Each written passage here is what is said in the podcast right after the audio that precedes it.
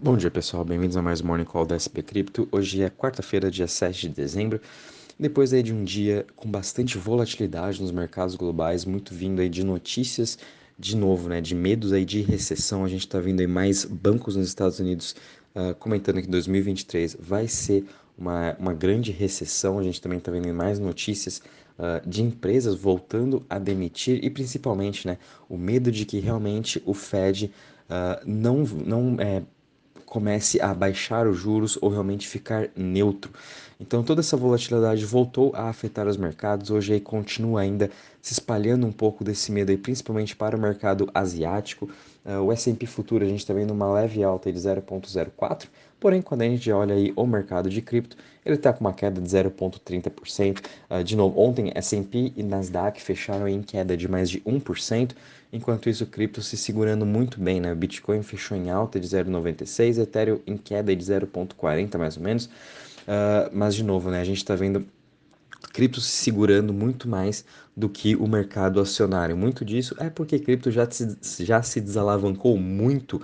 Né? Todas aquelas pessoas aí que vieram, que estavam alavancadas, que vieram também para conseguir seus ganhos já saíram durante esse ano todo 2022, desde a quebra da Terra Luna uh, até depois do Three Arrow Capital, Celsius e agora finalmente com FTX e Alameda quebraram. Então toda a parte que já estava muito alavancada no mercado de cripto, a gente já já teve essa saída de capital, por isso também que a gente está vendo uma volatilidade menor no mercado. Né? Para a gente fazer uma comparação, uh, no final de 2019, mais ou menos, né? a Genesis, que é uma das maiores aí, uh, empresas da parte de. É, é, a maior né? empresa aí na parte de empréstimo de cripto, eles já tinham feito mais de 50 uh, ah, bilhões de, empre, uh, de empréstimos e depois para uh, final de 2020 foi final de 2021, perdão, tava lendo aqui. Uh, em final de 2021 já tinha quase mais aí de é, 600 bi em relação a empréstimos. Então a gente já perdeu uma desalavancagem muito grande.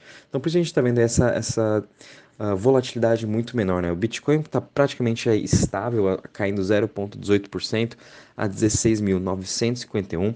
Enquanto isso também, a gente está vendo o Ethereum caindo 0,40% a 1.252. Interessante ver aqui de novo, o Ethereum continua se segurando muito bem acima da região dos mil dólares, ele não renovou a sua mínima uh, lá de junho, enquanto isso o Bitcoin sim renovou, né, muito por conta aí também da parte da Gênesis, por conta dos mineradores, o Bitcoin tem uma narrativa diferente do Ethereum, o Ethereum ainda por estar sendo já um ativo deflacionário, está tendo muito mais utilidade, né, então por isso também ele conseguiu se segurar melhor do que o Bitcoin, e ainda acredito que no curto médio prazo vai ser o Ethereum que vai liderar esse próximo bull market.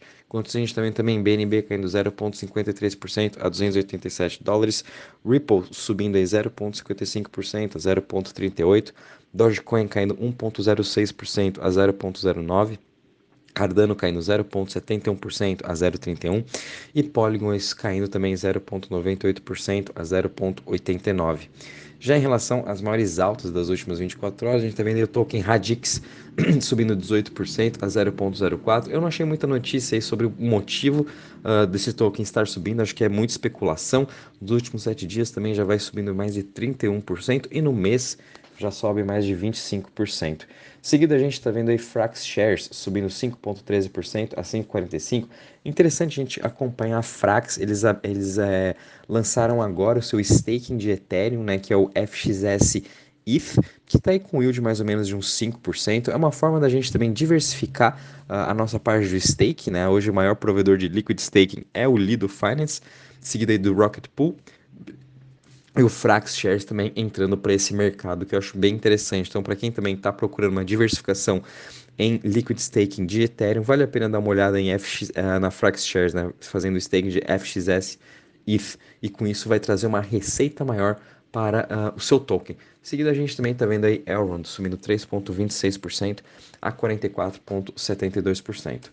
Já em relação às maiores quedas das últimas 24 horas, a gente está vendo aí BitDAO caindo 11,40% a 0,30%, seguido de Celo caindo 6,96% a 0,60% e Aptos caindo 5,62% a 4,82%. Já quando a gente vem aqui para a parte do Crypto Fear Index, a gente também está parado aqui em 26 pontos, sem muitas novidades.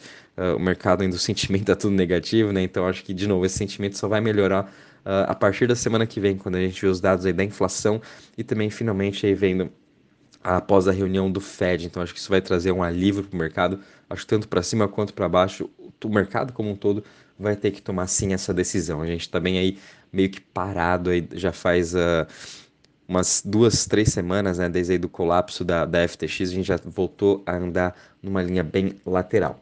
Bom, pessoal, vindo um pouquinho agora aqui para a parte de DeFi, de Total Value Lock, né, quanto está investido aí nos protocolos de DeFi, a gente também está com um dia bem neutro, está com uma queda de 0,16%, um total de 74,4 bi. Em relação aos principais protocolos, gostaria de deixar um destaque para PancakeSwap, que teve uma alta de 15% hoje em seu TVL.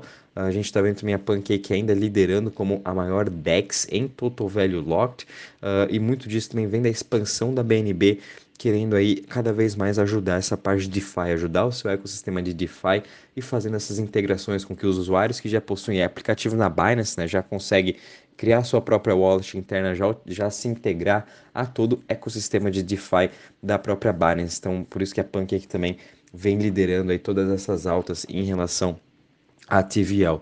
Já quando a gente vai analisando em relação às chains, é, hoje também está sendo um dia que, até meio que misto quando a gente pega as top 20 chains. Uh, o destaque, de novo, né, está sendo para a BNB Chain com uma alta de 6,63%. Seguido aí a gente está vendo Optimus também com uma alta de 2,56%. Ontem tivemos a notícia de que em fevereiro de 2023 vão estar aí fazendo um novo airdrop para os usuários e todas aquelas pessoas aí que estão utilizando a rede do Optimus desde o início. Uh, vai ser um airdrop de mais de 10 milhões de tokens. Eu não sei em relação a Snapshot, eu não consegui achar essa informação, porém acho que vale a pena né, as pessoas estarem utilizando uh, a rede do Optimus um pouco, fazendo alguns stakes, fazendo alguns swaps uh, e principalmente né, a gente pode fazer Uh, o Optimus Quest, em que, em que, a gente vai completando uh, lições né, e vai ganhando uma NFT, muito, muito provável. Quem participou também do Optimus Quest vai estar recebendo esses airdrops aí em fevereiro de 2023. Mas no geral a gente está bem misto, a gente também, por outro lado, está vendo Avalanche, até mesmo uh, Solana, Phantom, com uma queda hoje de, uma, de um pouco aí de 1%. E o, em relação a market share, a gente continua vendo o Ethereum aí subindo 64,21% de market share. Interessante acompanhar a BNB Chain, que já aumentou mais de 2% no seu market share nessa semana. Então, é, já vem falando também há muito tempo que é interessante a gente acompanhar esse desenvolvimento da BNB em relação à sua parte de DeFi. A gente está vendo a Binance investindo muito forte, tanto na área de Web3, NFT e DeFi. Realmente a gente está vendo aí esse efeito já acontecer né, nesses últimos meses. PancakeSwap liderando agora a parte de TVL como DEX, a BNB também cada vez mais ganhando market share em relação aos outros protocolos, né, e cada vez mais se distanciando. No total, BNB Chain possui 8.59 bi em total value locked em relação a Tron, que é a terceira maior, possui 4,85 bilhões. Bom, pessoal, vindo agora um pouquinho aqui para a parte das notícias, né? Ontem tivemos notícias muito importantes uh, e está vindo aí entrando um setor bem interessante que eu venho acompanhando recentemente, que seria as NFTs para música. A gente tem já uma plataforma chamada Sound, é sound.xyz para quem quer acessar o site, e ela é a maior marketplace aí de que a gente pode estar comprando músicas de artistas recentes, né? Tudo isso em forma de NFT. Ele é como se fosse um OpenSea, só que para música.